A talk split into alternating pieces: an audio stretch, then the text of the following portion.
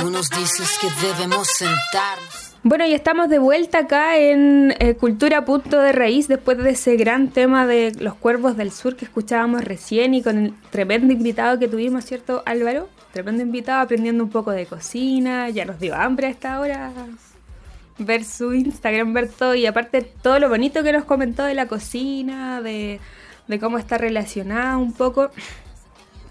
Eh, para que puedan escuchar este primer eh, primera parte del podcast en vivo nos están escuchando van a escuchar todo este programa completo pero después se va a subir a podcast en dos secciones y la primera va a estar Aucan que nos hablaba un poco de, como bien decía de la de la cultura mapuche y la relación que tiene con la comida. Y hablamos un poco de, ese de esa mm, creencia relacionada a, la quila y de este augurio que tiene la quila Em, en torno a los sucesos que van a, ocurrir eh, un poco premonitorios quizás y también lo relacionábamos a cómo hemos dejado de escuchar un poco a, cómo nos habla la tierra y quizás si fuéramos un poco más sabios, si supiéramos escuchar y ver lo que nos dice la tierra, podríamos actuar de mejor forma. Y en esta segunda parte tenemos de invitado a eh, Nelson Los Camerati, ¿cierto? Así es. Mari Mari Lamien. Mari Mari Lamien. Mari Mari Peñi. Ah, Álvaro. Ah, ah disculpa. Al Laimi. Disculpa que no. Mari Mari Peñi. Mari Mari Peñi. Disculpa que no soy externo, estoy aprendiendo ya recién sobre. Está, está aprendiendo con nosotros. Sí, estoy aprendiendo aquí. Chum Laimi Lamien. Che, Tremolene y Mikai Lamien. Orculen, Orculen. A esta hora hay demasiado. como. demasiadas cosas en la mañana. Después ya baja un poquito el. todas las cosas. Es, extraño lo que ha pasado con esta pandemia. Antes uno como que decía, hoy ya voy a ir a trabajar, pero ahora como uno no se mueve de la casa y está como todo con el teletrabajo, es como se hacen más extensas las horas, según yo. No tiene ese, ese periodo de ir, de ir de un lado a otro. Cortes, eso es como cortes del transporte. Estamos en una, mm. en una lógica como de, un cansancio y sueño permanente o de una actividad permanente, puede ser. Sí. cómo uno le agarra el vuelo y eso no es bueno para la salud, para todo. Sí, sí, estamos todos como bien así. Bueno, ¿y quién es Nelson Lobos? Se preguntarán ustedes, eh, nuestros radioescuchas. Nelson Lobos es abogado de profesión y eh, lo pueden ver en las redes sociales como arroba historia mapuche. ¿Cierto? Él es como el eh, director de, esta cuenta y de todo lo que hablan ahí en Historia Mapuche, arroba Historia Mapuche, y también los días jueves, como a las 7 más o menos, ¿cierto? Sí, a, las 7. De hecho, hoy tenemos programa. A las 7. Sí. Recordemos a la gente que este programa está grabado, por eso estamos en vivo, pero no en directo. Así que ah, el próximo jueves, sí, sí. Nosotros estamos saliendo el día martes. No, sabemos qué horas son porque no estamos en, en, directo. Pero eh, sí, los días jueves, a eso de las 19 horas aproximadamente, él junto a Juan Carlos Paguinequeo, que es un, muy buen, buen uy mío, y eh, junto a eh, Jaime Coloma. Sí.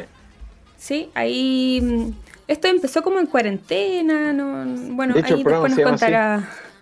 Sí, sí, tienes toda la razón, toda la razón. Bueno, ahí nos explicará un poquito más eh, en detalle en los próximos eh, minutos de esta conversación. Él también es eh, o fue asesor de la producción de Hollywood Leftraru.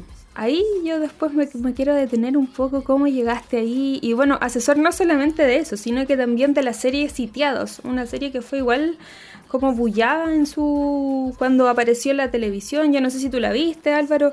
Yo debo decir que la vi como vi escenas, no vi la, la serie, pero eh, era súper interesante ver como esa perspectiva. Pero bueno, le preguntaremos más adelante. Además de, de que también es profesor, eh, ha estado en algunos internados lingüísticos. Tienes harto, harto que, que contarnos en ese sentido, Nelson. Cuéntanos un poco desde tu visión, quién eres, qué haces, qué, a qué te dedicas. Bueno, eh, soy abogado de, profesión, de, eso vivo, y historiador, eh, también eh, trabajo en eso, pero es, lo que me apasiona, me, colma, me llena, me encanta. Y bueno, comenzó el, tema, eh, no sé si historia mapucho o, hablando un poco de mi, de mi cercanía con el, con el Azmoñén. En realidad el 2008, bueno, toda la vida, siempre desde chico mi, papá me hablaba de, de, pueblo mapuche, de Lautaro, y con el tiempo, bueno, él me compraba libros, me regaló, me regaló el primer libro que fue Lautaro, joven libertador de Arauco, de Alegría. Mm, en realidad es una novela que, que, de histórica tiene nada, pero, pero no, es un referente como, para decir así ocurrieron los hechos o, conceptualmente esto es lo que es lo que era, pero muy divertida, te atrapa, te, te, llena, es, muy buena. Para los niños muy recomendable. Consigue el interés también. Claro, el interés es tremendo. Y después ya más grande me, regaló también el libro, ya tenía como 20 años, 19 años, Historia del pueblo mapuche José Bengoa.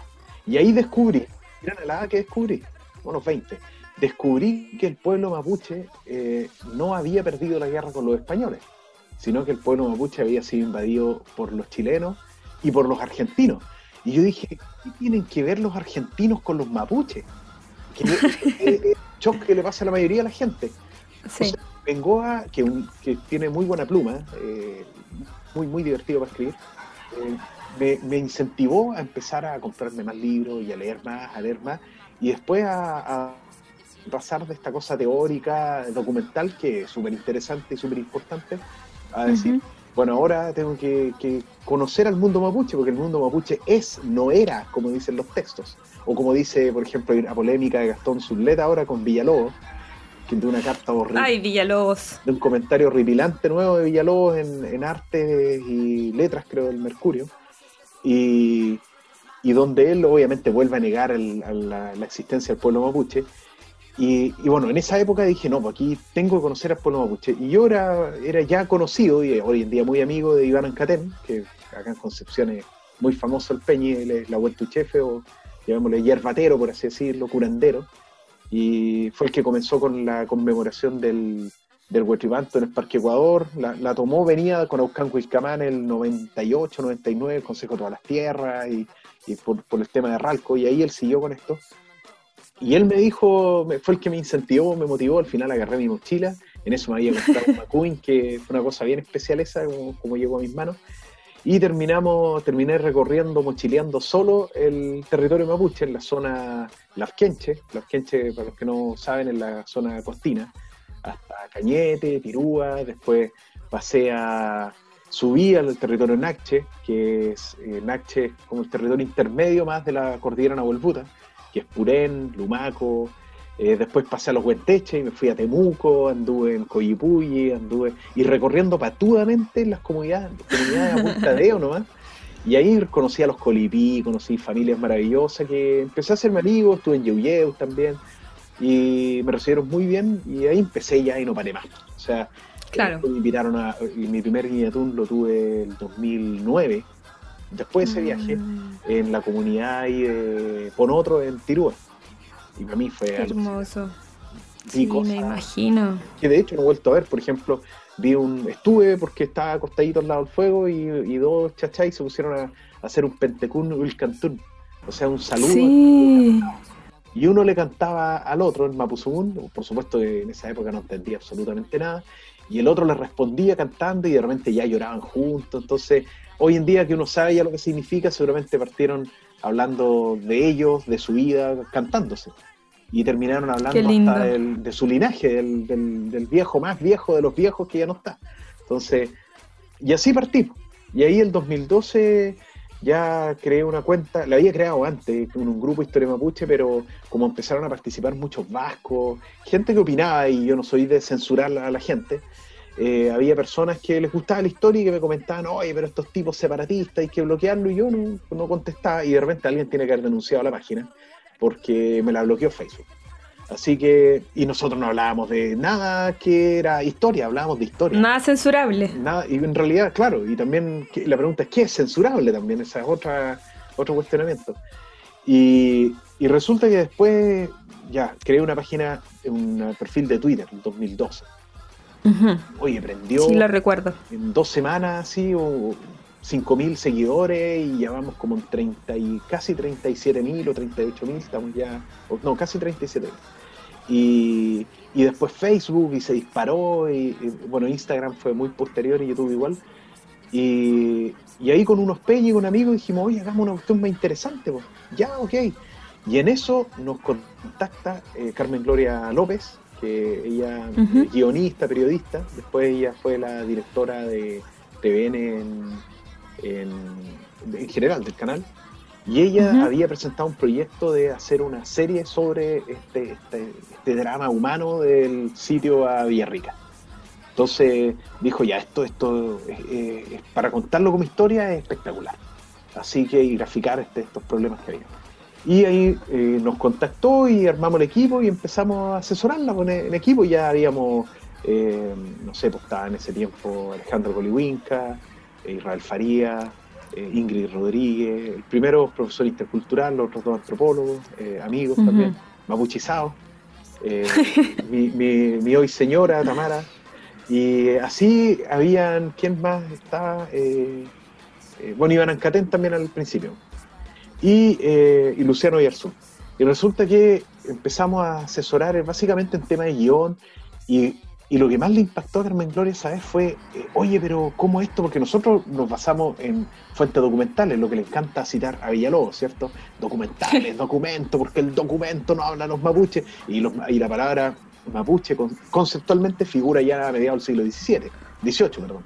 Y obviamente si figura el siglo, mediados del siglo XVIII, a lo mejor es de comienzo del siglo XVIII.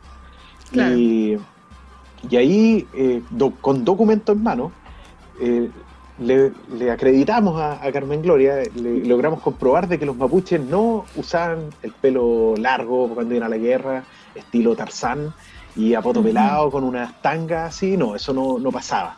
El pueblo mapuche tenía la tecnología y la, la, inteligencia suficiente para darse cuenta que si iba a torso desnudo y con una zunga, eh, una espada hasta una piedra te iba a dejar tirado en el, en el campo de batalla y no iba a servir para nada. Por ende, el pueblo mapuche, desde mucho antes que llegaran la invasión española, comenzara, ya con el Inca, el imperio incaico, el Tahuantinsuyo, el, el pueblo mapuche usaba eh, corazas, eh, armaduras, coseletes, capacetes de cuero de lobo marino, de cuero de ballena, después eran de vaca, usaban bueno, todo lo, que mencionaba, los, coseletes creo que son ellos van en la cabeza, o los capacetes, ya no, los capacetes, creo. Términos españoles del siglo XVI en todo caso. La cosa es que eh, usaban zapatos también, algunos andaban descalzos, la mayoría sí descalzo, el sumel, el zapato. Y, era, y, cuando iban a la guerra, cabeza rapada. Y, cuando usaban el pelo largo, entre comillas, ¿Largo? era aquí hasta debajo de la oreja y hasta aquí arriba de, un poco otaku, ¿cierto? Hasta arriba de las cejas. Así que eran medio otáculos peña en esa época. Y resulta que eh, las mujeres se vestían muy parecido a las mujeres de hoy. Eh, las la misma vestimenta, eh, salvo que las prendas, llamémosle accesorios, bien entre comillas, eran diferentes porque se ocupaba el oro, se ocupaba la plata también, que probablemente la comerciaban, y se ocupaba el, el cobre igual. Entonces, en general, se rompían todos los esquemas y, a mí me encantó y yo siempre voy a estar agradecido con Carmen Gloria y todos deberíamos estarlo, de que ella eh, dijo, porque los de Fox, porque esto se hizo con Fox y con Fox, Fox quería tener a, unos maoríes, te fijas, de Rapanui como los mapuches y, no me extraña la verdad. Y así peleando desnudo. No me extraña. Y ella fue la que se puso firme, se opuso firmemente a eso y logró mantener este concepto que vemos en Sitiado y que es algo documental, o sea, el pueblo mapuche era así, no como nosotros lo vemos la estatua, un Lautaro que se puede ver muy romántico con ese pelo al viento, pero no era así. Lautaro, de hecho, ocupaba un copete acá arriba, que eh, Alonso Ercilla, la famosa araucana, que hasta hacían aprender los versos, pero curiosamente estos versos no, eh, eh, le habría rapado toda la cabeza y le dejó este copete. Eh, y dicho, y quiero mencionar también de que ese mismo trabajo lo estamos haciendo ahora con el Museo de Penco, que me saco el sombrero ahí con Gonzalo Bustos, que es el, director, que están eh, rompiendo esquema porque van a cambiar toda la escenografía eh, del museo y van a mostrar al pueblo mapuche y a los españoles, ¿ah? no esos españoles que andaban todos arregladitos así, con las barbitas como se las arreglan hoy, como ir a barbero, no, vamos a colocar a los españoles como andaban, andrajosos, porque no tenían ropa, después tenían, pero tenían los que tenían más plata. Los soldados entregaban todo porque no tenían casi que comer en los fuertes. Entonces, eh, logramos romper esquema con eso. Y así comienza la historia de Historia Mapuche como organización o como grupo, pongámosle el nombre que queramos. Qué, gran historia para la historia mapuche, para la cuenta historia mapuche, quiero, quiero decirlo. Bueno, eh, vamos a conocer un poquito más a, Nelson Lobos en la siguiente parte. Los quiero invitar mientras a, uno de los temas que tenemos, que es Jerusalema de Master KG Fit Nomsebo, para que escuchen un poco, se prendan con esta canción. Eh, y nada, pues nos, nos, nos, escúchenos en la siguiente parte por aerradio.cl.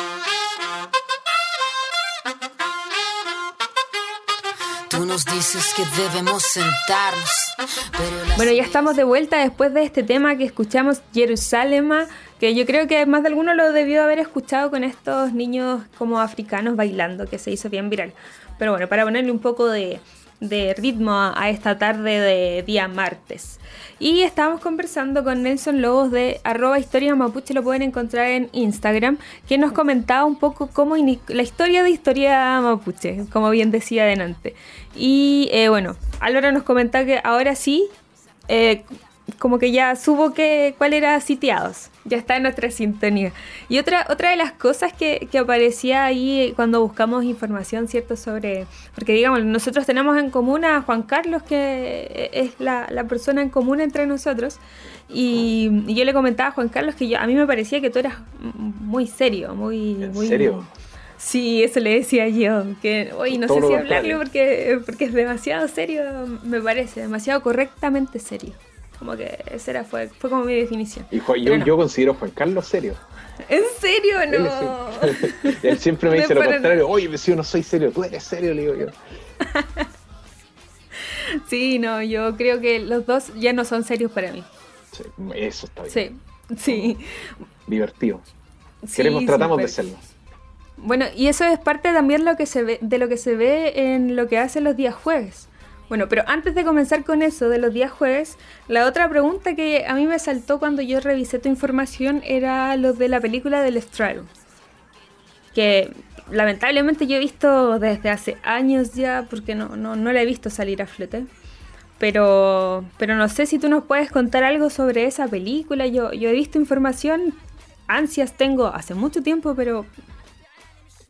Mira, eh, bueno, antes de llegar a, la, película, eh, quería mencionar muy brevemente que ya con esto de sitiados, todo eso y las redes sociales, nos autoobligamos a creernos el cuento y dijimos ya, vamos a, a postulemos un fondar para escribir un libro sobre el movimiento mapuche en el Gran Concepción del año 1979 al 2014. Nos ganamos el fondar, hicimos la investigación, salió el libro, eh, eso fue el impulso además para sacar una revista y pues todo eso, todo autosustentado, autofinanciado por nosotros, que al final ya, autogestionado, claro, y que al final eh, a esta altura ya eh, con otras obligaciones, cosas que hacer, mi mismo trabajo como abogado, los, demás, los Peñas también con sus mismos trabajos ya no, no nos dio la fuerza y el tiempo para, para seguir haciéndolo. Eh, porque hay que autofinanciarse y andar despachando revistas. Al final es una locura eso, es una locura. Pero alcanzamos a sacar cuatro números, se lo bien, y en ese intertanto, más o menos el tiempo que será la revista, eh, más o menos la misma forma que pasó con Carmen Gloria, Eduardo Novión, que es el, director de. El director. Claro, el, guionista, el, mentor de esto, que él le pasó una cosa parecida a la mía, él también leyó Lautaro Joven Libertador de Arauco, también alucinó, también como a los 20 años se mandó a cambiar con mochila, recorrió Yeu de hecho él estuvo en Yeu en el Parlamento Coscos, y hay otro lugar más que estuvo. Y ahí le contaron un montón de historias y él ya dijo, no, mi sueño es eh, eh, hacer una película de Lautaro que la tenía desde niño. El sueño de su vida ese. Y eh, por su hermano, una vez, no sé en qué trabaja el hermano, pero tuvo contacto con una persona, parece Ted Fiel, por equivocarme, que es un productor de Hollywood, y él le dijo, oye, mi hermano tiene tal idea y este caballero quedó fascinado y se contactó con Eduardo y ahí empezó todo. A través de Fiel conoció a otros más y, no paró más la cuestión. y ahí, una bola de nieve. Una bola de nieve. Y ahí, en esa bola de nieve nos pescó nosotros y Eduardo, eh, bueno, asesoramos la... Él, él, construyó el guion, ese guion también lo vio, no sé el nombre, no soy muy cinéfilo que digamos, pero la película sí. Eh, lamentablemente Netflix, porque esa cuestión es viciante más no poder, pero así que la golquite. Pero eh, él habló con, eh, bueno, estuvo, participó este guionista de que estuvo en... ¿En Vikingos? 300, no, no, 300, de, de esto de los griegos, de los, de los, creo que era de Troya, ya no me acuerdo en la película, los espartanos, los espartanos. Y, eh, y también tenía, había tenido participación en otras. Ah, El último Samurai también. Entonces, él tomó el guion, lo, lo, mejoró y de ahí pasó a filtro de nosotros. Y nosotros lo hicimos bolsa, como Eduardo lo cuenta. Dice, oye, nos hicieron bolsa el, el, guion. El guion. Porque no hay que cambiar esto, porque la película, hay que decir que no es una película basada en hechos reales, sino inspirada. La diferencia es que el basado trata de contar la historia como fue. El inspirado es, como una fantasía de esa historia, como fue sitiado, por ejemplo. Entonces, que la historia no necesariamente era que el gobernador llegó allá, a Villarrica y todo. Entonces acá eh, eh, hay cosas, no, no, estoy autorizado para contar temas del guion, pero, pero sí mencionar que la película trae mucho de espiritualidad y cultura mapuche. Y ahí fue donde nosotros tomábamos el guion y lo hacíamos, tira y vamos, claro, hagámoslo de nuevo. Y, y, ahí empezamos a hacer eh, correcciones, a meter cosas que Eduardo las recibió muy bien, le encantó, todas integradas, así que eh, algunos, algunos retoques para que se parezca más a la historia dentro de lo posible y, y ahora, bueno, y, ahí después se iba a trabajar con Estados Unidos, no, sé qué pasó, pero la cosa es que hoy en día están con una productora irlandesa que es efectivamente la de Vikingos.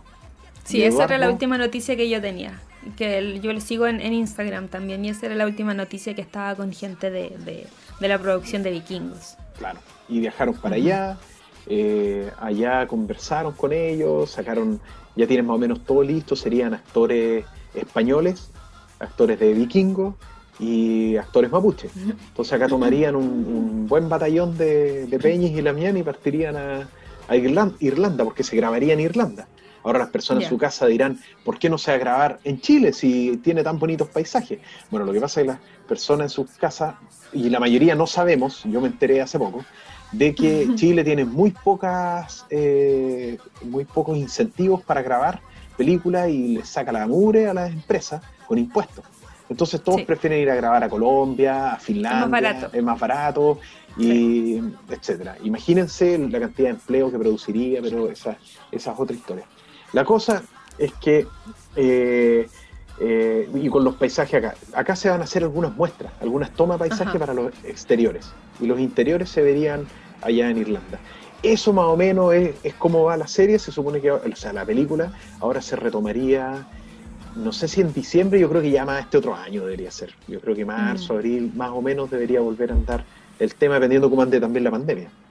Claro, sí, yo, yo espero con ansia. Yo supe hace, hace muchísimo tiempo ya como de la de que se viene esta película, así que yo igual la estoy esperando harto y ojalá que, que todo, todo vaya y que se concrete. Yo igual hay una página en donde uno puede donar también, hay, hay varias cosas que si se quieren informar pueden buscarla como Lestrárula eh, de Movie, así que ahí para que puedan revisar las redes sociales.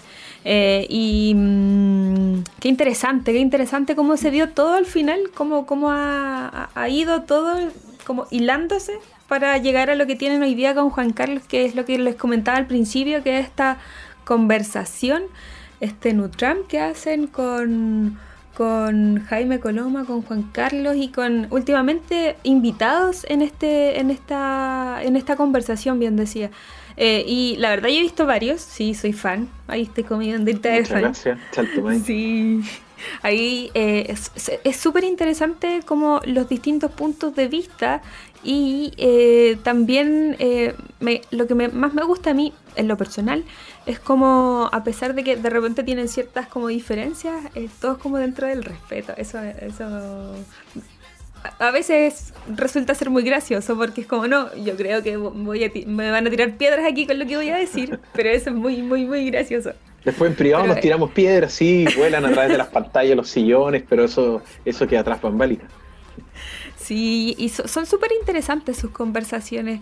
Eh, y ah, ahora creo que van a hablar con una mítica de, la cultura. Ana Yao, yo estoy esperando que sea las 7, no, sí, 7 y media, hasta 7 y media voy a poder quedar, pero voy a estar ahí pegadísima. Eh, y es parte de, lo que nos van a lo que nos va a conversar Nelson Lobos, que nos acompaña hoy día, que es abogado e historiador y con quien vamos a seguir conversando en estos últimos minutitos que nos quedan, pero por ahora les vamos a invitar a esta nueva canción de Bomba Estéreo, Soy Yo, para que la puedan escuchar y disfrutar. Em, ya para que también nos puedan acompañar en estos últimos minutos que nos quedan después de esta canción. Así que escúchenos por aerradio.cl.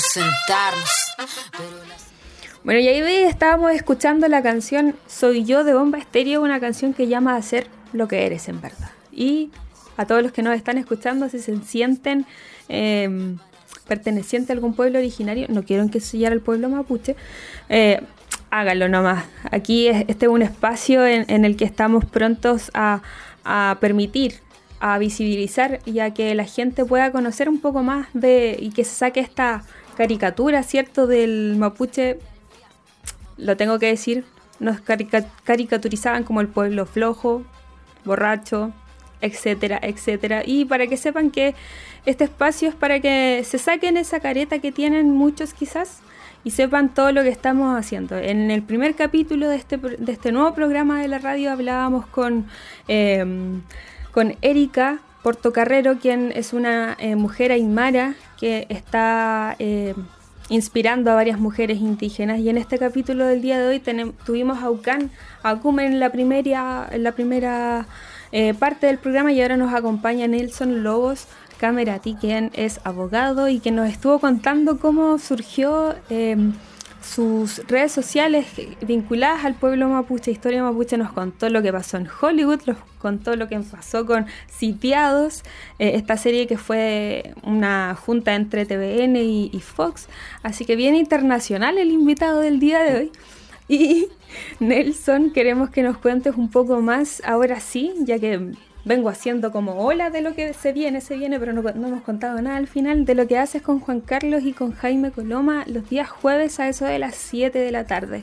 Cuéntanos un poquito de qué, cómo eso, pero antes eh, decir que yo también conocía a, Nelson, bueno, ya dijimos que tenemos un amigo en, común que es Juan Carlos, por un libro que es muy bonito, que es muy fácil de, de, de digerir, es muy fácil de... de mm, es muy llamativo, ¿no?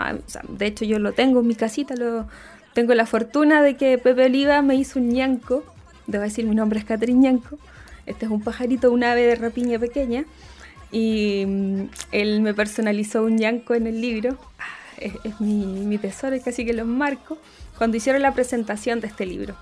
Eh, primero quisiera que nos cuentes como un poco de ese libro y después ya lo que haces con, con Juan Carlos en, en, esto, en estas conversaciones. Bueno, el libro fue idea de eh, Natanael Peña y Natanael Pereira Reumay, de la Bien lo conozco. editorial Noveno Sur. Somos todos los mismos, los caminos del, del, Gulumapu son muy pequeños y son muy estrechos. Bueno, gracias a mi hermano yo conozco a Natanael. Ah, Daniel Ñanco, por ahí andarás. Ya, ya. bueno, y el, el, el Peñi se le ocurrió esta idea y dijo, oye, porque a él siempre le ha gustado todo el cómic, de, ver del tema de las ilustraciones, toda su vida ha sido un, fan de eso. Entonces dijo, hagamos un libro sobre, no, el concepto historia de terror, porque no es un concepto propiamente mapuche, no obstante que igual se le hacen, se hacen bromas eh, de las comunidades, se asusta a los niños, y depende del territorio igual, ¿eh? Pero eh, el Yalnata nos propuso a mí y a Juan Carlos que trabajemos en, esta, en la recopilación, pues, con el Pipe Oliva, que dibujante de primer nivel, ilustrador acá en... De acá de la zona, sí.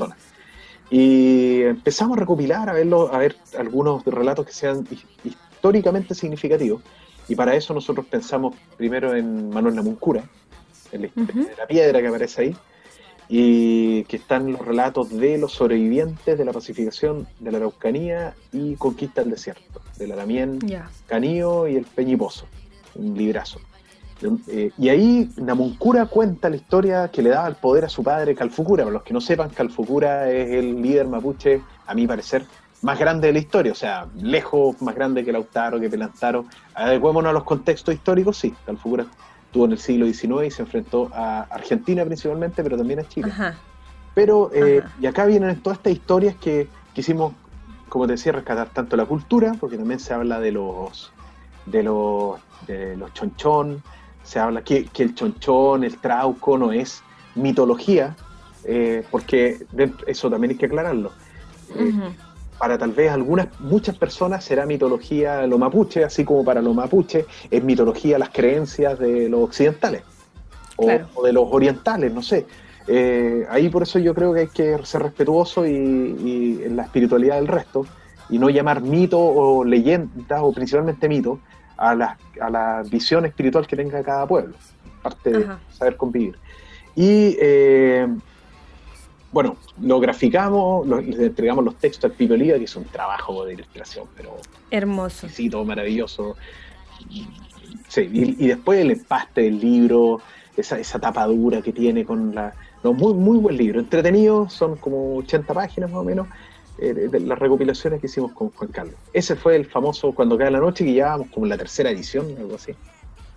Sí, nosotros en, en, en, la, en la página de, o sea, en el Instagram de nosotras de Cultura de Raíz, para que nos quieran buscar, cultura.de Raíz, subimos una, una reseña que, que, escribí yo ahí del libro y, y, claro, yo soy bien temerosa como de todos estos mitos porque si bien mi papá eh, se vino del campo muy joven, igual nos contaba ciertas cosas.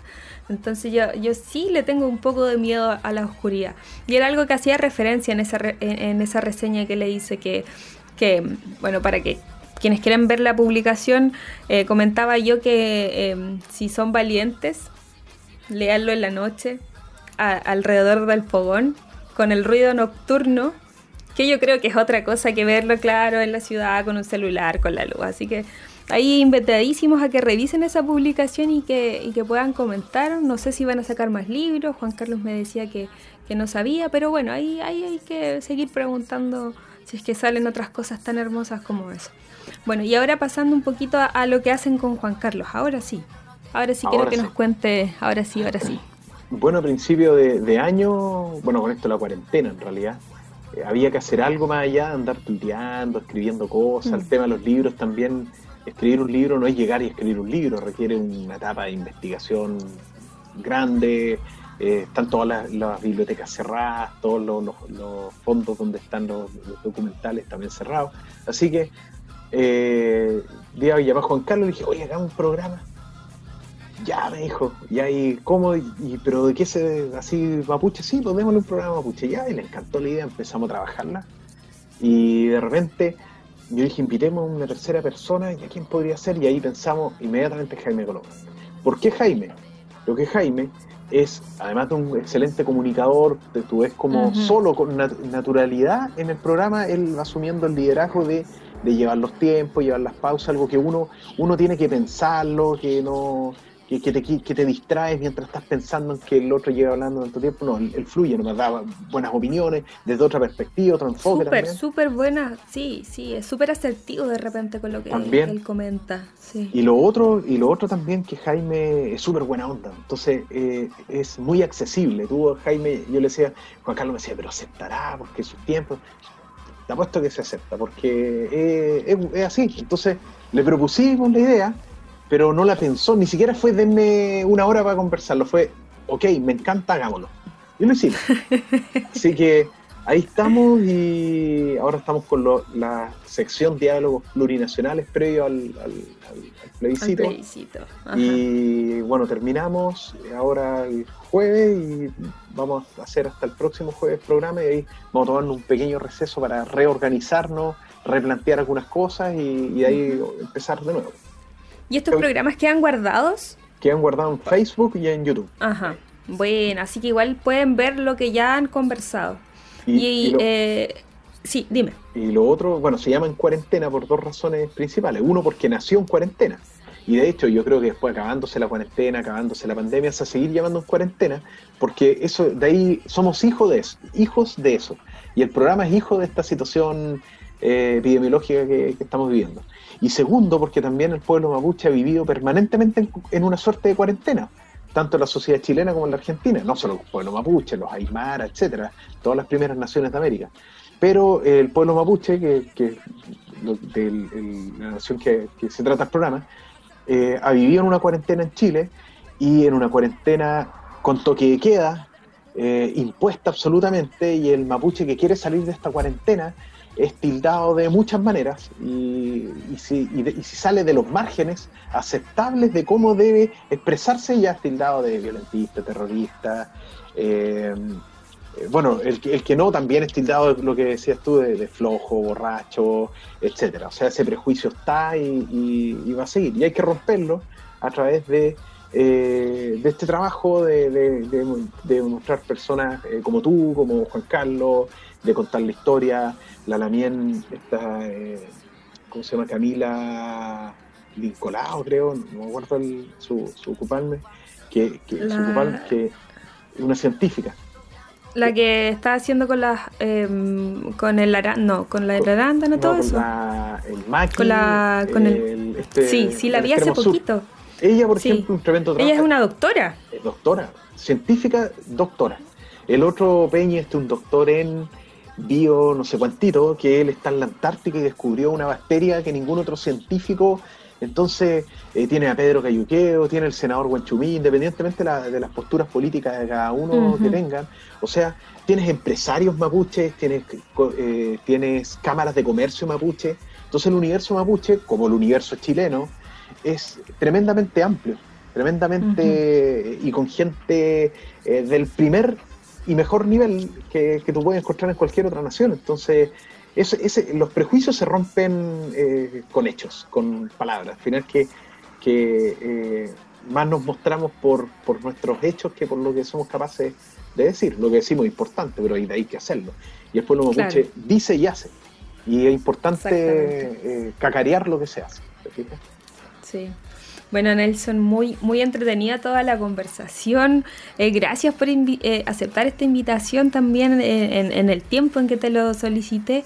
Em, y nada, pues eh, quiero que aproveche estos últimos minutos de invitar a la gente a que pueda ver estos, quizás los capítulos que ya se dieron, a, la conversación que vas a tener hoy día con Juan Carlos y con Jaime y que, que nada, invites a estas redes sociales y te puedas despedir de la gente. eso, te dejo el micrófono para que puedas despedirte. Pues. No, primero que todo, gracias a, ti, a, ustedes dos por la, invitación al programa. Los felicito por, el programa, súper entretenido, súper dinámico. Eh, y también invitar a todas las personas que están en su casa a que nos sigan en Historia Mapuche en Facebook, arroba Historia Mapuche en Twitter, arroba Historia Mapuche en Instagram e Historia Mapuche en YouTube y en TikTok creamos cuenta, pero no tenemos idea cómo ocuparlo. es como otra generación, nosotros quedamos allá afuera, pero, pero ¿qué, ¿qué, podemos hacer en TikTok? Es como hay que bailar, no, no, sé. Hay, hay una Lamien que, bueno, yo quiero conversar con ella que se llama Sofía Cuncho. Cuncho, la puede, ella está como muy, muy... Eh, Conectada con em, TikTok. Sí, sí. De hecho, hace poquito subió algo muy interesante que decía de los em, del, de las personas que eran como transexuales. que antes se decía que ahí vivían dos espíritus uno femenino y el otro masculino, que no eran mal vistos. Pero bueno, eso ya es otra conversación. No, súper interesante. Pero TikTok, no se, no se me ocurre cómo uno puede contar una historia entre medio de la música, por ejemplo. Se supone que es música. he visto algunas publicaciones en TikTok de declaraciones políticas. Pero bueno, eh, dejar los invitados para que nos sigan ahí. Bueno, hagan sus opiniones, también den sus opiniones. Y el programa es todos los jueves a las 19 horas.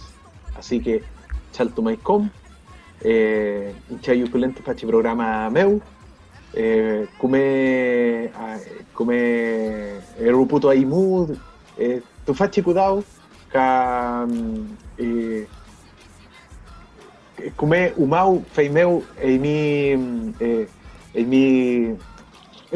mi rumeu urkutuleimi tu faci kudau umu, la mía.